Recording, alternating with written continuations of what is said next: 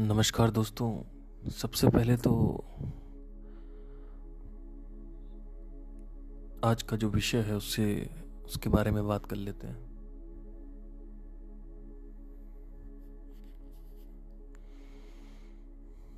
तो बेसिकली कई लोग कहते हैं कि स्पिरिचुअलिटी में क्यों जाना है और मटेरियल वर्ल्ड में ही रहना है। तो इससे पिछले पॉडकास्ट में मैंने बातें तो करी हैं कि जो मेरा मित्र था वो किस तरीके से बात कर रहा था, मैंने ऑब्जेक्शन किया पर। आज पूरे दिन मैं यही सोच रहा था कि क्या वाकई में कुछ अलग है इसमें या फिर लॉजिकली देखा जाए तो?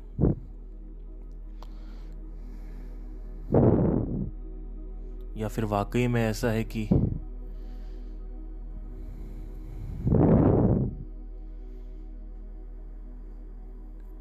जब बाहर सुख नहीं है तो सब कुछ छोड़ क्यों नहीं देते हो? क्या वाकई में सच में ऐसा है? तो आज का जो पॉडकास्ट है, उस पर यही बात होगी कि इसके हिडन फ़ायदे क्या हैं? अध्यात्म के छुपे हुए फ़ायदे क्या हैं? अगर कोई आपसे पूछता है तो आप कैसे जवाब दें? या ना भी दें बेटर होगा कि मेरे हिसाब से अवॉइड करें। क्योंकि ऐसे लोगों की मनबुद्धि होती है बट कभी कभी क्या होता है, तर्कों के साथ खेलने में मज़ा आती है कि कोई बेवकूफ़ आदमी है, अगर वो सुनने के लिए रेडी है, और वो एटलीस्ट सुन रहा है, और क्वेश्चन कर रहा है तो हम उससे बात कर सकें। कुछ लोग तो होंगे जो पॉइंट घुमा देते हैं ये लोग। कुछ लोग जो दूसरे कैटेगरी के लोग, उनसे बात नहीं करनी है। जैसे आपने बोला कि जो उन्होंने पॉइंट फेंका, उसके ऊपर आपने कुछ बोला तो इन्होंने पॉइंट घुमा दिया तो वो चीज़ नहीं करनी है।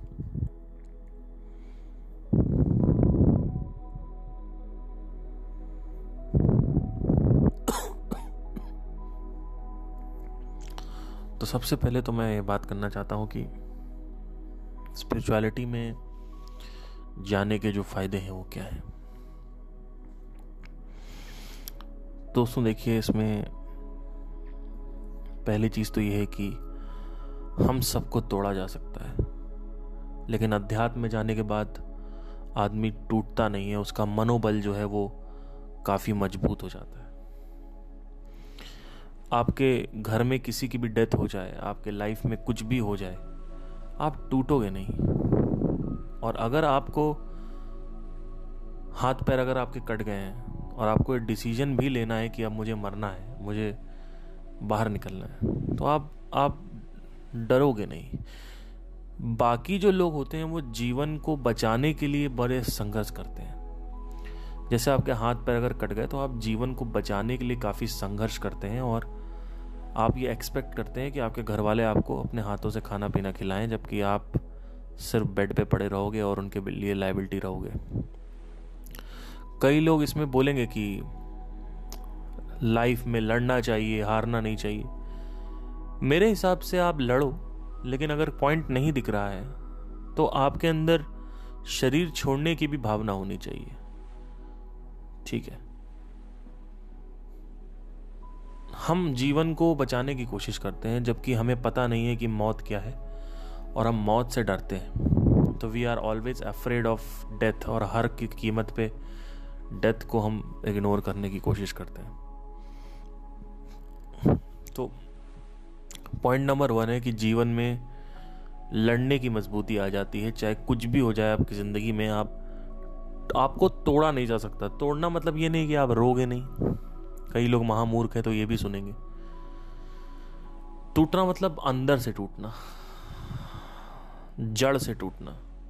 ऊपर ऊपर तो आप रोगे और दो आदमी को डिफ्रेंशिएट भी नहीं किया जा सकता कि एक आदमी आध्यात्मिक है, एक आदमी भौतिक है। तो आध्यात्मिक और भौतिक व्यक्ति में आप डिफरेंट नहीं कर पाओगे कि दोनों रो रहे हैं और दोनों में से कौन आध्यात्मिक है, कौन भौतिक है। इंटरनली क्या कॉन्फ्लिक्ट हो रहा है वो देखना होता है। तो वो कैसे सही होता है? तो आपका मनोबल स्ट्रांग हो जाता है। मनोबल बनता है इससे। मन आपका बलचाली हो जाता है।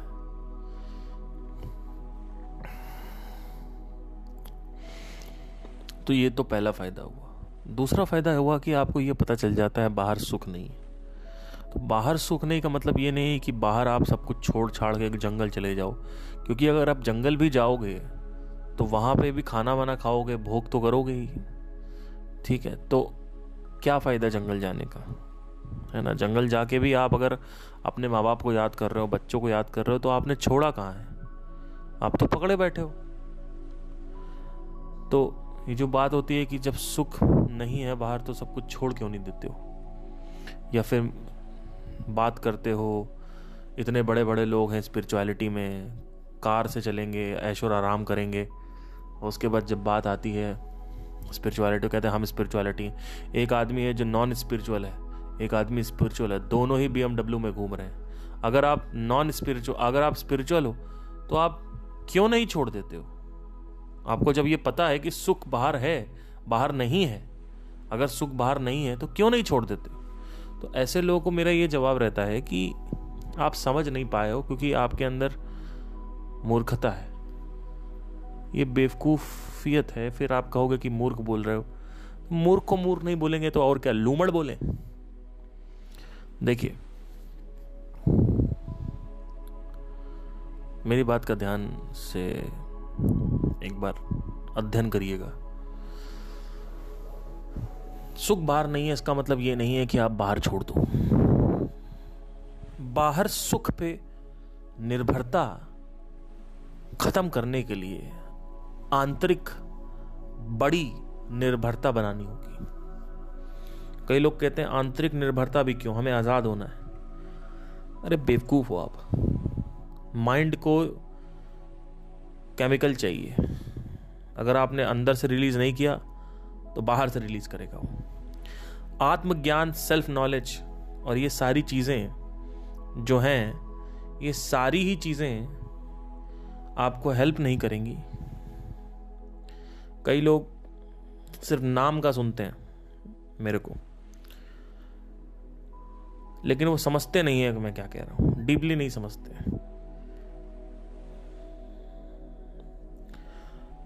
तो फिर उनको लगता है कि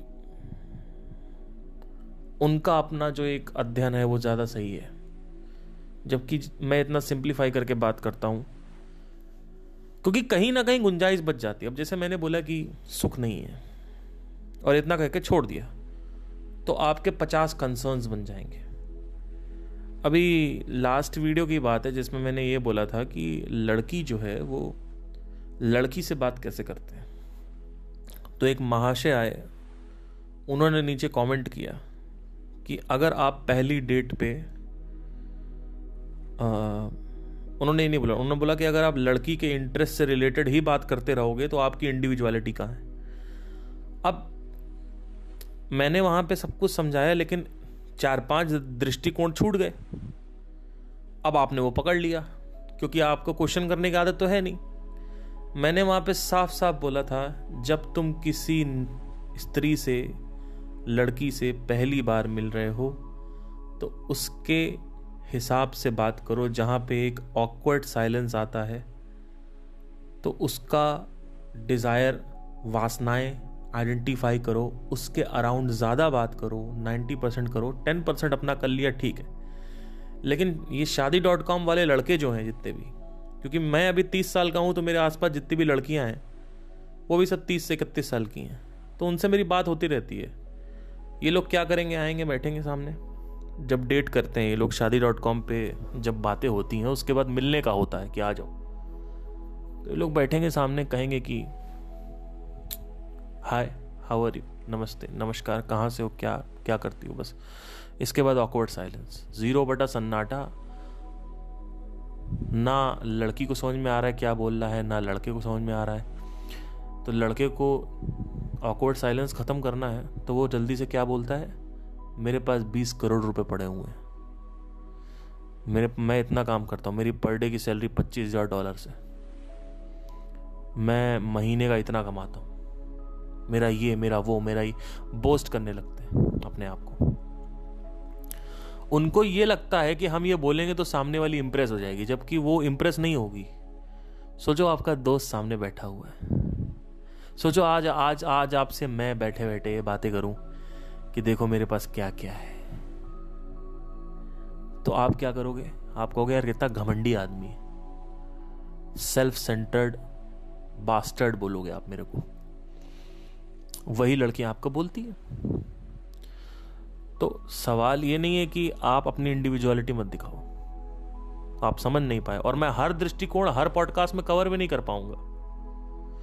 क्योंकि आपके कंसर्न्स और आपके बिलीव्स फिर भी रह जाएँगे। आपके ऑब्जेक्शंस रहेंगे, आपके क्वेश्चंस रहेंगे, आपके कंसर्न्स रहेंगे, वो आपका मैटर है। उन चार पाँच कंसर्न्स को उठा के आप कमेंट करोगे यूट्यूब पे, फिर आप सोचोगे मैं नीचे वहाँ पे रिप्लाई करूँ लंबा सा। मेरे से नहीं हो पाएगा, ना मैंने तुमसे पैसे लिए हैं।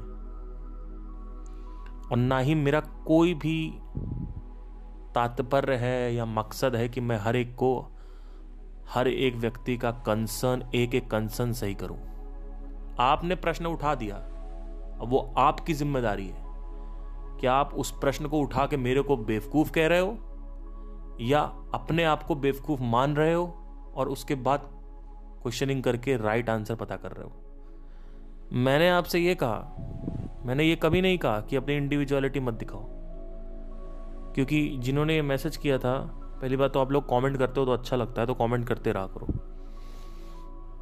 ऑब्वियसली अगर नेगेटिव कमेंट करोगे और मैंने देख लिया तो मैं ब्लॉक कर दूँगा, क्योंकि मेरा मैं भी इंसान हूँ। ये मत सोचो कि मैं बख्शता हूँ सबको। माफ़ कर दीजिए मैं, क्योंकि मैं पहले करता था ये। और मैं भी दो तीन दिन के लिए फिर डिस्टर्ब हो जाता हूँ। पहले होता था, अभी तो मैं, अभी तो पता नहीं क्या क्या लोग बोल के चले जाते हैं। अब तो थोड़ा बहुत पढ़ा दो तीन मिनट लगा, फिर ख़त्म। बट ये मत सोचिए कि मैं आपको ब्लॉक नहीं करूँगा। आई एल ब्लॉकिंग यू चाहे वो यूट्यूब पे हो ईमेल्स पे हो फेसबुक पे हो इंस्टाग्राम पे हो, या फिर स्पॉटिफाई पे हो, या कहीं पे भी हो एप्पल म्यूज़िक पे हो, कहीं पर भी हो। और मैं यही रिकमेंड करूँगा आप सभी लोगों से मैं उन गुरुओं में से नहीं हूँ जो आपको प्रेयर्स की बातें करें, भजन में जो लिखा है वो बोलें कि सबको माफ़ कर देना चाहिए। ये प्रैक्टिकली पॉसिबल नहीं है। आपको एक्शन लेना पड़ेगा। क्योंकि आपने आज ब्लॉक नहीं किया, कल वो फिर आएगा, फिर आपको कुछ बोलेगा। फिर उसका करियर में कुछ नहीं हो पा रहा होगा या गर्लफ्रेंड से लड़ाई चल रही होगी, वो वहाँ की फ्रस्ट्रेशन यहाँ निकाल देगा कि तेरे को कुछ नहीं पता है। दुनिया की बातें नहीं करेगा। जिस पॉइंट पे मैंने बातें करी है वीडियो में, उस पॉइंट के विपरीत आप बातें करिए तो समझ में आता है। उसका वितर्क बताइए। आप दुनिया की बातें मत कहो कि मैं मूर्ख हूँ, आप इंटेलिजेंट हो। ये बातें मत करो। तो आपने ये कह दिया, अच्छी बात है। कमेंट आपने किया, बढ़िया है। हेल्दी कमेंट था। आपने ये कह दिया कि अगर हम लड़की से उसी के इंटरेस्ट की बातें करेंगे तो हमारी इंडिविजुअलिटी क्या रहेगी? अरे, अपनी इंडिविजुअलिटी तुम एक इतने इंटेलिजेंट ह्यूमन बीइंग को क्यों दिखाना चाहते हो? और तुमको क्या लगता है कि अगर तुम उसके कंसर्न उसके इंटरेस्ट एरिया में बात करोगे तो आपकी इंडिविजुअलिटी नहीं दिख रही है? अरे भैया, आप किसी के बारे में बात कर रहे हो, उसके उसके ड्रीम्स के बारे में बात कर रहे हो, उसके पैशन के बारे में बात कर रहे हो, वो लड़की तो आपके चरण पे पड़ जाएगी और यही तो इंडिविजुअलिटी है। आपकी तो इंडिविजुअलिटी दिख गई ना। इंडिविजुअलिटी क्या सेपरेट दिखानी होती है क्या? इंडिविजुअलिटी का मतलब क्या है कि मैं लड़की अपने आप सोच रही है कि तुम एक अच्छे आदमी हो। और आप बोल रहे हो कि मैं अच्छा आदमी हूँ, मैं उसकी बात नहीं कर रहा हूँ। कि कई लोग आते हैं, कहते हैं हमारे पास तो भैया मटेरियल में ये सब कुछ है तो उसको लगता सामने वाली इंप्रेस हो जाएगी। वो ऐसे इंप्रेस नहीं होने वाली। वो इंप्रेस तब होगी जब उसकी छोटी छोटी बातों पकड़ो, उसके डिजायर्स को, इसके उसको समझो और उसके अराउंड बात करो। हो सकता है वो कहीं फंसी हुई हो। लेट से कोई अगर गिटार के बारे में बात कर रहा है तो आप गिटार के बारे में बात करो उससे। और मैंने कब कहा कि अपने बारे में बात मत करो? लेकिन शुरू में अपने बारे में क्यों बात कर रहे हो? मैंने तो शुरू में ही, मैंने पिछले ही पॉडकास्ट में बोला था। आपने ध्यान से सुना नहीं शायद? यही प्रॉब्लम है, आप लोग ध्यान से सुनते नहीं हो। मैंने पॉडकास्ट में क्या बोला था? मैंने ये बोला था कि आप जब किसी को दोगे तो ही तो मिलेगा। कि पहले ही मिल लोगे। तो आप ज़ीरो बटा सन्नाटा हो जाते हो लड़कियों के सामने, ना डीएम्स में बात कर पाते हो, ना व्हाट्सएप में बात कर पाते हो, ना फ़ोन पे बात कर पाते हो, उसका रीजन यही है कि आपको पता ही नहीं है कि उसके क्या डिजायर्स हैं। आपको सिर्फ़ एक क्वेश्चन पूछना है कि आपको क्या अच्छा लगता है, आपको क्या पैशन है, क्या एम्बिशन है, उसके बाद अपने आप वो बताएगी कि मुझे फ़ार्मिंग करना पसंद है लेट से या मुझे कुकिंग कुकिंग करना पसंद है, या कुछ भी है। फिर आप उससे रिलेटेड कुछ बात करो कुकिंग में क्या है, किस तरीके की चीज़ें हैं तो यूट्यूब से सीखा है या फिर क्या, जो भी है। मैंने तो हज़ार एग्ज़ाम्पल दिए, उसके बाद भी लोगों को समझ में नहीं आता। तो कंसर्न हमेशा रहेंगे। अगर मैंने ये बोल दिया कि सुख बाहर नहीं है तो वहाँ से बहुत सारे दृष्टिकोण बनते हैं, बहुत सारे कंसर्न्स होते हैं, बहुत सारे फीडबैक्स रिप्लाइज होते हैं जिनका जिनका आपको खुद फाइंड करना है। क्योंकि मैं अपनी तरफ़ से सारा कवर कर देता हूँ, लेकिन कुछ सवाल बच जाते हैं जिसको फॉलो अप क्वेश्चंस बोलते हैं।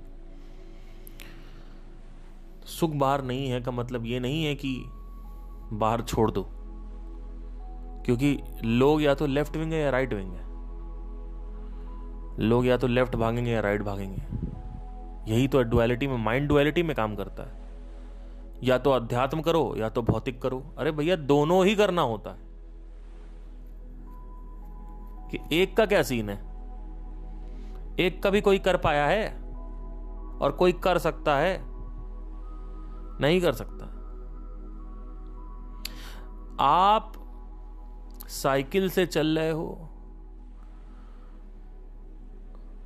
और आप रेंज रोवर से चल रहे हो। ये दोनों ही एक अलग स्थिति है। तो आप कितनी जल्दी एक्सेप्ट कर लेते हो from Range Rover to cycle? Range Rover को खरीदना या बैठना, उसमें गलत नहीं है। उस रेंज रोवर को खरीद के ईगो बढ़ा लेना यह गलत है। क्योंकि अहम का आकार देना, यानी अहंकार अहम को, अहम मतलब मैं, उसको आकार देना, यानी शेप देना। ईगो का मतलब है शेप दे रहे हो कि मैं, देखो, बड़ा आदमी हूँ, ये छोटा आदमी है, वो बीच का आदमी ये तीन आदमी हो गए। जबकि तीनों ही एक है, क्योंकि तीनों ही एक ही शमशान घाट में जलोगे, और गंगा किनारे जलोगे। शमशान घाट में कोई लग्जरी शमशान घाट नहीं होता है। कभी सुना है कहीं लग्जरी शमशान घाट होता है कि भैया ये देखो फलाने बड़े मखमल के बिस्तरों पे जल रहे हैं। वही तीन लकड़ियाँ होती हैं शायद, आम की लकड़ी होती है और चंदन की लकड़ी होती है और नॉर्मल कोई लकड़ी होती है, तीन लकड़ियाँ होती हैं। मैं गया हूँ शमशान घाट वहाँ पे ये थोड़ी होता है कि अरे भैया, ये तो इनकी जो लकड़ी है ना, वो तो अब मखमल के बिस्तर पे जो लकड़ी लगती है, वो वाली लकड़ी अरे भैया शमशान घाट में कोई ग्रेड नहीं। वहाँ पे पाँच से छह हज़ार रुपये लगता है। चाहे गरीब आदमी है, पाँच हज़ार रुपये मिडिल क्लास है, पाँच हज़ार रुपये हायर क्लास है, पाँच हज़ार रुपये वहाँ पे आप मृतक को, यानी जो मृत घोषित हो चुका है, जो जो शव है, जो लाश है, आपको अच्छे से पता है कि उसको कंफर्ट नहीं दे पाओगे आप तो आप मखमल का बिस्तर पे नहीं जला रहे हो उसको। क्योंकि लाश को कंफर्ट क्या देना जब उसमें जीवन ही नहीं है तो?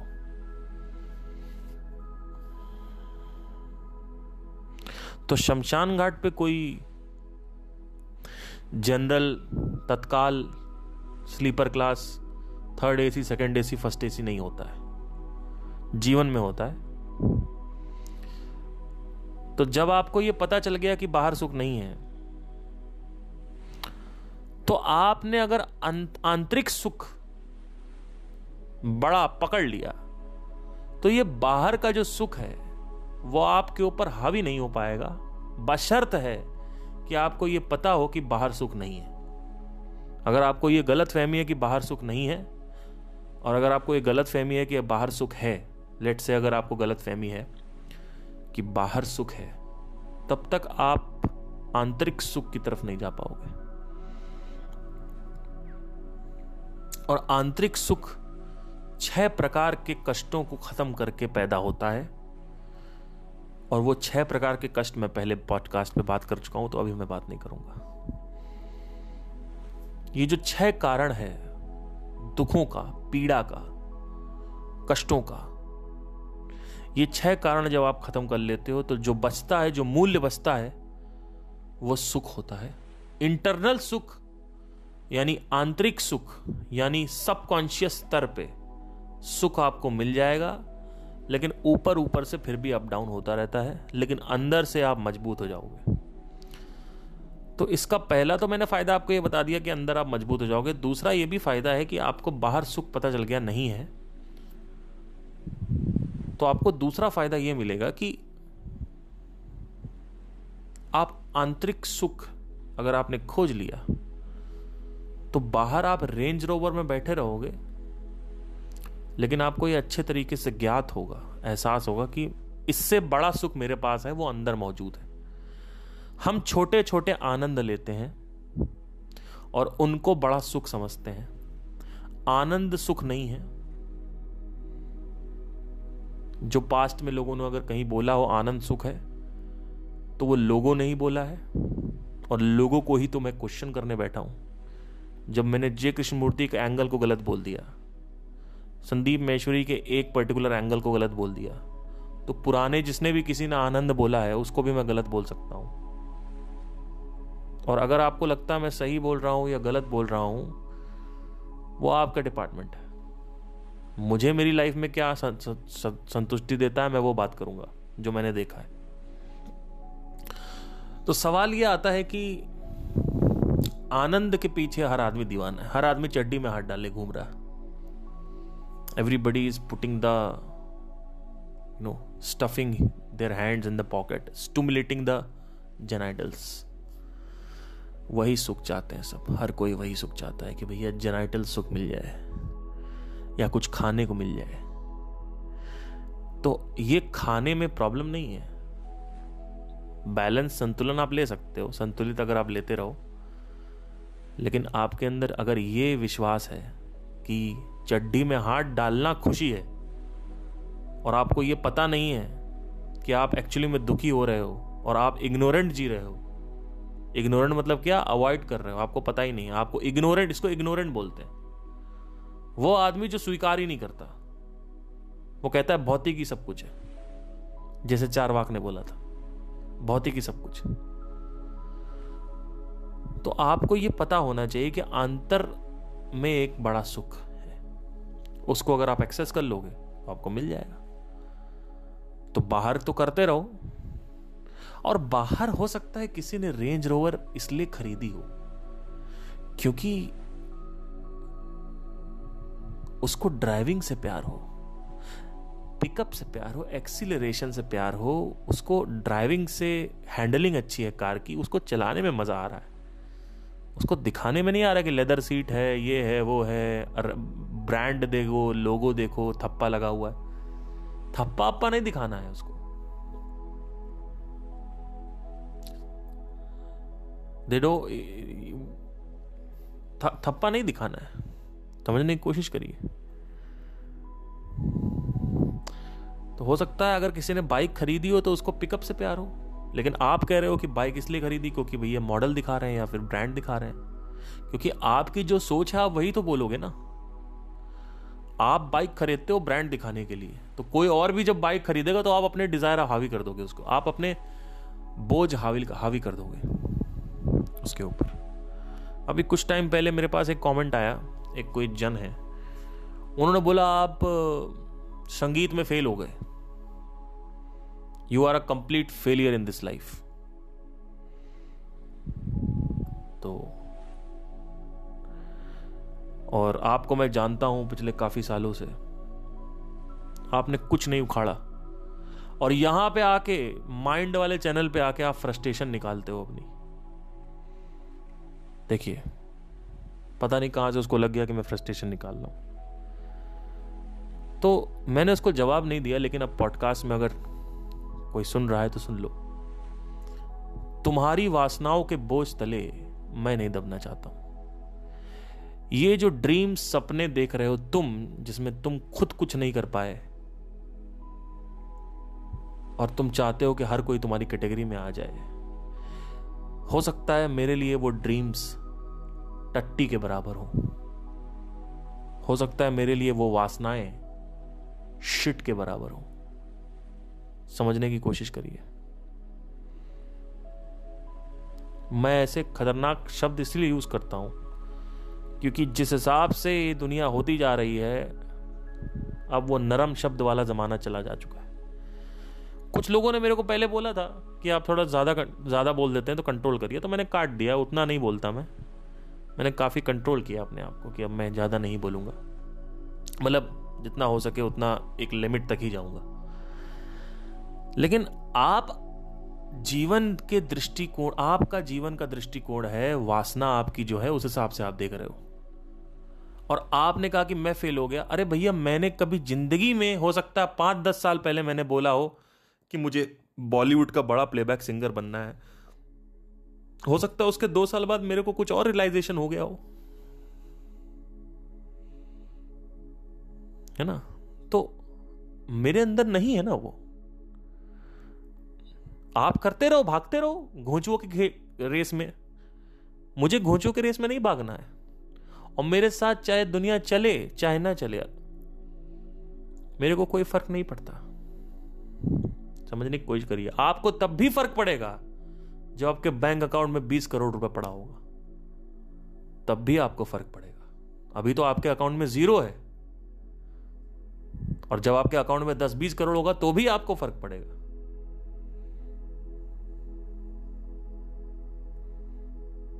तो सवाल यह आता है कि यहाँ पे कि आप अपनी ज़िंदगी की वासनाओं का जो बोझ है, वो किसी और के ऊपर क्यों डाल रहे हो?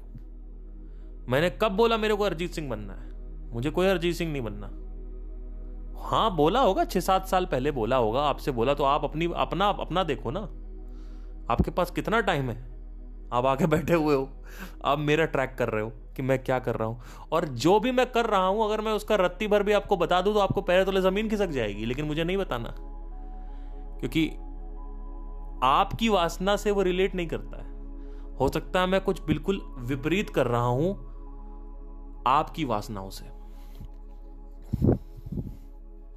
हो सकता है मैं कुछ ऐसा कर रहा हूँ जहाँ पे सब कुछ अंडरग्राउंड है। ना यूट्यूब पे दिख रहा है, ना इंस्टाग्राम पे दिख रहा है, बताइए। तो लोग बाइक खरीदते हैं ब्रांड के लिए, और उनको लगता है कि अगर सामने वाले ने खरीदी है तो वो भी ब्रांड के लिए खरीदी। नहीं। अगर कल को मैं कार खरीदता हूँ या ब्रांड या या कुछ भी खरीदता हूँ तो हो सकता है मैं उसके लॉजिकल रीजन के लिए खरीद रहा हूँ। हो सकता है मैं ड्राइविंग के लिए खरीद रहा हूँ। मुझे राइडिंग पसंद है। मुझे स्पीड से प्यार है। मुझे क्वालिटी अच्छी लगती है बाइक की, कि बैठे हैं तो अब स्प्लेंडर में आप बैठे हुए हो तो वहाँ वो जाती है साठ, सत्तर। लेकिन आप जब पाँच लाख पाँच लाख की, सात लाख की या तीन लाख की बाइक चला रहे हो तो उसमें एक अलग ही एक्सपीरियंस है। हो सकता है मैं उस एक्सपीरियंस के लिए खरीद रहा हूँ। हो सकता है कि मैं एक्सिलेशन के लिए खरीद रहा हूँ। हो सकता है कि मैं हैंडलिंग के लिए खरीद रहा हूँ। है ना? ज़रूरी थोड़ी है कि मैं ब्रांड के लिए खरीद रहा हूँ। तो आप अपने जीवन को जिस तरीके से देखते हो, सामने वाला वैसे नहीं देखता है। वो भी इसी प्लेनेट पे है, आप भी इसी प्लेनेट पे हो। जगत एक ही है, संसार एक ही है। लेकिन दृष्टिकोण अलग है। आप अपने वासनाओं के बोझ के तले देखते हो। अपनी वासनाओं का बोझ मेरे ऊपर या किसी और के ऊपर मत डालो। वो आपकी वासनाएँ है। आपको आई बनना है, आपको सिंगर बनना है, आपको डांसर बनना है, आपको यूपीएससी तैयारी करनी हो। सकता सामने वाला पढ़ाई कर रहा हो तो वो इसलिए कर रहा हो क्यों क्योंकि उसको जेनुअनली उस पढ़ाई में इंटरेस्ट है और कुछ करना नहीं है।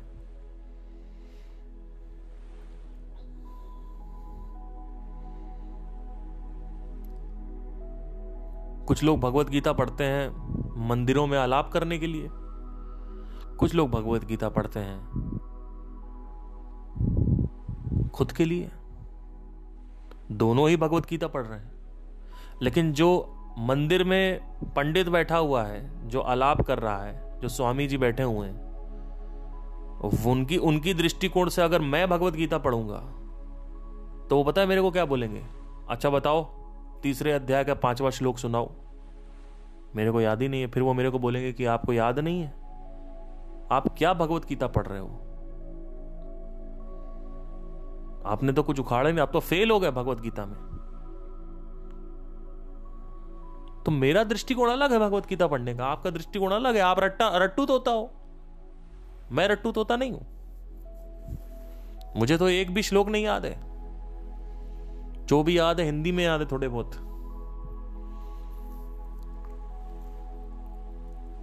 लेकिन आपसे अच्छा बता लूँगा मैं, अगर एक बार पढ़ लिया तो। और आप नहीं बता पाओगे, क्योंकि जिस जिस व्यक्ति के पास उदाहरण नहीं है, उस व्यक्ति को समझ नहीं आया है।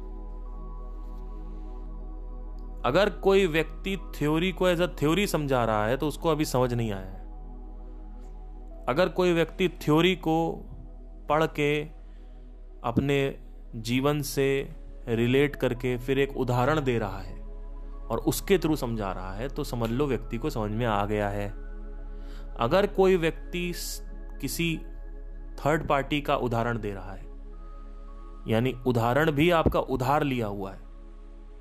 संदीप महेश्वरी ने कोई उदाहरण दिया तो वो पार्थ सिंह ने छाप दिया। ये काम नहीं है मेरा। तो भी मुझे समझ नहीं आया है। मेरे अपने पर्सनल उदाहरण है। मेरा उदाहरण आपको कहीं नहीं मिलेगा। एक आध दो मिल जाएँगे लेकिन मैक्सिमम आप देखो कि नहीं मिलेगा। जैसे कि अब उन्होंने रस्सी वाला एग्ज़ाम्पल दिया था या फिर आ, पानी और लहर का एग्ज़ाम्पल दिया था। तो हो सकता है मैं भी दे दूँ क्योंकि मुझे लगता है एक एनालॉजी अच्छी है वो। बट मैक्सिमम मेरे उदाहरण नहीं रहेंगे। तो अब सवाल ये आता है कि एक तो ये हो गया आपका कि भैया आपको दूसरे नंबर पे जो पॉइंट है इसका, कि भैया सुख बाहर नहीं है। तीसरा पॉइंट जो मैंने बताया वो यही है कि आपका, आप भौतिक के चक्कर में पड़े हो, क्योंकि भौतिक का एक्सपीरियंस आपको लेना है। भौतिक से आपको ईगो नहीं बढ़ानी है कि मेरे पास ये है, मेरे पास वो है, मेरे पास ये है। तो एक तो ये फ़ायदा है। इसके अलावा सबसे बड़ी चीज़ यह है कि आपको पता ही नहीं है कि मृत्यु की तैयारी या वृद्ध आश्रम का क्या कॉन्सेप्ट था। और अगर आप अभी सडन आपकी डेथ हो जाती है तो उसके बाद क्या होता है वो आपको नहीं पता। मैंने अपने दोस्त से बात करी कि मैंने कहा कि देख, अगर तेरी सडन सडन अकाल मृत्यु हो गई तो भी अध्यात्म का फ़ायदा होता है। ऐसे ही मैं बात कर रहा था, मुझे, मैं खुद, मुझे पता था कि सामने से क्या रिप्लाई मैंने फिर भी एक बार रन करके देख लेते हैं। तो मैंने उससे बोल दिया कि देखो, मृत्यु होगी तो। तो उसने मेरे को क्या जवाब दिया पता है आपको? उसने मेरे को बोला कि जब मृत्यु होगी तो देखा जाएगा। अभी तो जी लें, अभी तो भोग लें। अभी तो इंजॉय कर लें। अभी इतनी स्त्रियाँ मेरे सामने। एक से एक थोड़ा मज़ा मार लें, आनंद उठा लें। कल अगर मर गए तो मरने के बाद देखी जाएगी। मैंने कहा, सुनो, देख नहीं पाओगे। ये जो तुम लोग की बातें होती है ना। एक मेरा कॉलेज में फ्रेंड था। अभी तो वो फॉर्मर फ्रेंड है पहले। आज से कुछ छह साल पहले की बात है। तो उसका ये एटीट्यूड था, आज मज़े मार लो, कल की कल देखी जाएगी। तो मान लो दारू का प्लान हुआ। अब कल मेस में पैसे देने हैं, क्योंकि अगर मेस में पैसे नहीं दिए तो हमें पूरे हफ़्ते, पूरे महीने खाना नहीं मिलेगा। तो मैंने उससे बोला, मैंने कहा, भाई, अभी हम दारू पीने वाले हैं। तो दारू का पैसा बचा के कल हम मेस में दे देते हैं। और परसों अगर फिर होगा तो देखेंगे दारू। और उसका एक टिपिकल डायलॉग था, और मैं उसको थोड़ा सा फंबल करके बोलूँगा ए, माजुदा है। उसका ऐसा था, ए, माजुदा है। माजुदा है। समझ लीजिए। मैं पूरी तरीके से नहीं बोल रहा हूँ, आपको समझदार को इशारा काफ़ी। मा चू डैश मा चू डैश आए। उसका सिंपल था। हर बात पे। कुछ भी ए, एग्ज़ाम आ रहा है? ए मालूम है देखा जाएगा। हर बात पे। एग्ज़ाम आने वाला, भाई पढ़ाई कल ए मालूम कल एनाटॉमी का एग्ज़ाम है। ए मालूम ऐसे करते करते वो आदमी तीन चार साल फेल होता गया।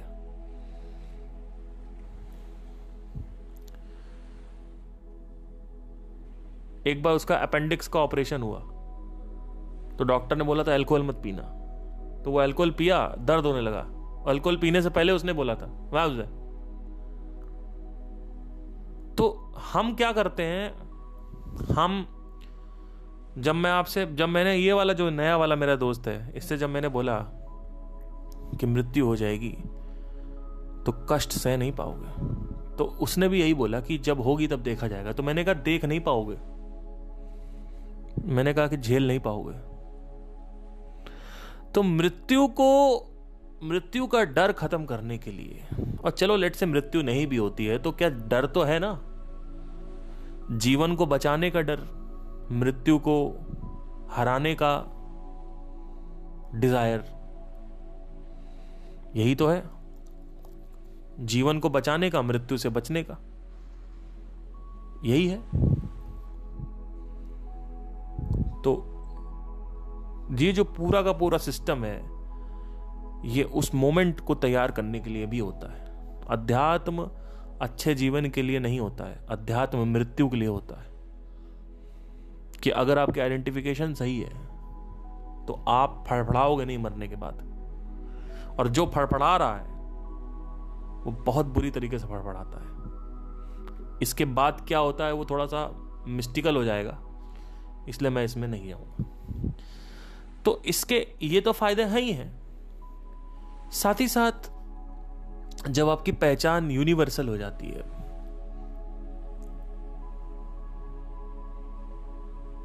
ब्रह्मांड में फैल जाती है,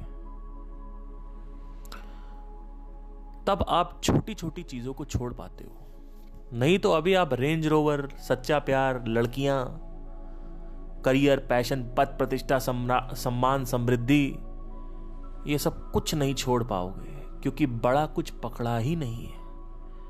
जब कुछ बड़ा पकड़ लोगे तो अपने आप छोटी चीज़ें छूट जाएँगी।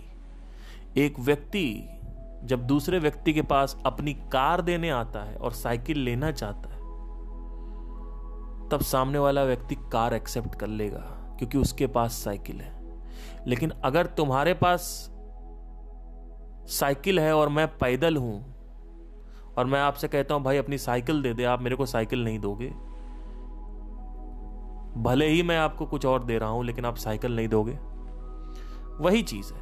आप सबके पास कार है, लेकिन मैं क्या कह रहा हूँ कि पहले प्राइवेट जेट खरीद लो तो कार अपने आप छूट जाएगी।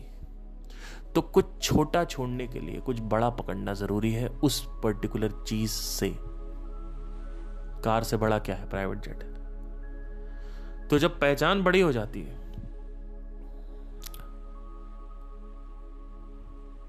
भ्रमसिक हो जाती है पहचान। ब्रह्म में समा जाती है कि मैं ही ब्रह्म हूँ।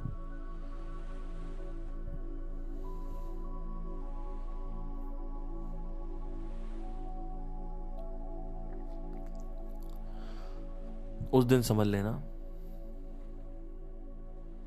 कि छोटी चीज़ें छूट जाएँगी। तो ये सब छोड़ने के लिए भी बड़ी चीज़ें पकड़ना ज़रूरी है। तो कुछ महामूर्ख कहेंगे कि छोटी चीज़ों में ही सुख है। तो ठीक है, करो। लेकिन जिस दिन तुमको रियलाइज़ हो गया, प्रतीत हो गया, आभास हो गया, बोध हो गया कि ये सब चीज़ें सिर्फ़ मेरा क्रोध बढ़ा रही हैं और मेरे को और दुखी करती जा रही है। उस दिन समझ लेना कि एक ही रास्ता है फिर। लेकिन तब तक तुम्हारे पास 110 परसेंट टाइम नहीं बचेगा।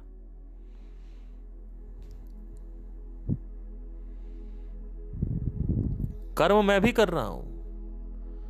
भौतिक में मैं इस लेवल पे कर्म कर रहा हूँ लेकिन उस कर्म को करने के लिए सिर्फ़ इतना ही विचार है मेरा। इतनी ही कामना है कि मुझे चैलेंजेस से प्यार है। तो मैं कर रहा हूँ। पैसे से भी प्यार है, लेकिन वो सेकेंडरी है। लेकिन मुझे छोड़ने के लिए समय समय नहीं लगेगा। चक्कर ये है सारा। चक्कर ये है कि हमें समझ ही नहीं आता कि भौतिक वस्तुओं में और भौतिक लोगों में सुख नहीं है। और हम पूरी ज़िंदगी कुछ अचीव करने के बाद एक नई चीज़ हासिल करने के लिए अब ये हो गया, अब ये चाहिए, अब ये हो गया, अब ये चाहिए, अब ये हो गया, अब ये पूरा जीवन निकाल देते हैं।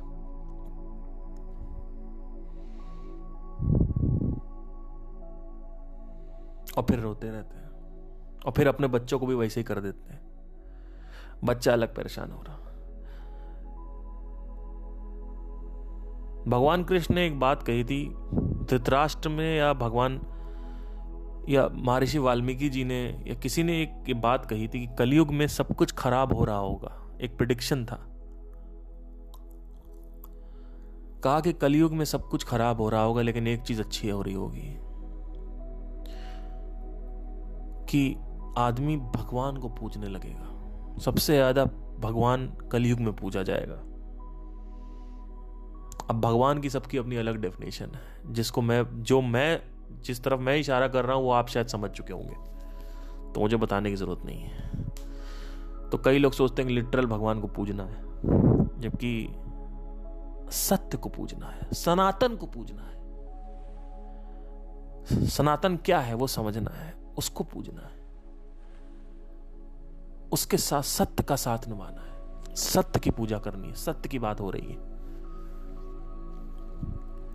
तो जब उन्होंने कहा भगवान की पूजा तो भगवान, वो जो जिस तरीके से आप समझ रहे हो, वैसा नहीं है। सत्य की पूजा करना है। सत्य क्या है? क्या वो सत्य है? जब किसी लड़की का बलात्कार हो रहा होता है तो कोई नहीं आता बचाने। क्या ये सत्य है? और जब आपको एग्ज़ाम में भगवान की ज़रूरत होती है तो वहाँ पे आपके पास भगवान आते हैं। पर किसी लड़की का बलात्कार हो रहा होता है, वहाँ नहीं आते। किसी चार पाँच महीने की लड़की का बलात्कार हो रहा होता है, वहाँ भगवान नहीं आते। तो भगवान का सत्य क्या है? मैं ये नहीं कह रहा भगवान नहीं है। मैं तो कह रहा हूँ है। 110 परसेंट है।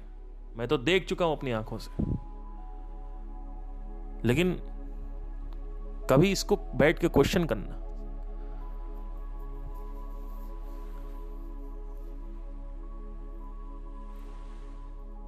और अगर जवाब यह आए कि जिस लड़की का बलात्कार हुआ है, उस लड़की के पिछले जन्म के कर्म थे तो उसको दोबारा क्वेश्चन करना और अपने अंदर यह करना कि अगर पिछले जन्म के कर्म थे तो चार महीने के साथ चार महीने वाली बच्ची का क्यों हो रहा है? उसके क्या क्रम थे? और क्राइम बढ़ता ही नहीं जा रहा है। क्या क्राइम पहले से बढ़ता नहीं जा रहा है? जितनी ज़्यादा आप भगवान की पूजा कर रहे हो, उतना ज़्यादा डाइवोर्स रेट बढ़ रहा है। समझने की कोशिश करिए। कहीं भी ये नहीं कह रहा हूँ, भगवान नहीं है। मैं तो सच्चा सनातनी हूँ।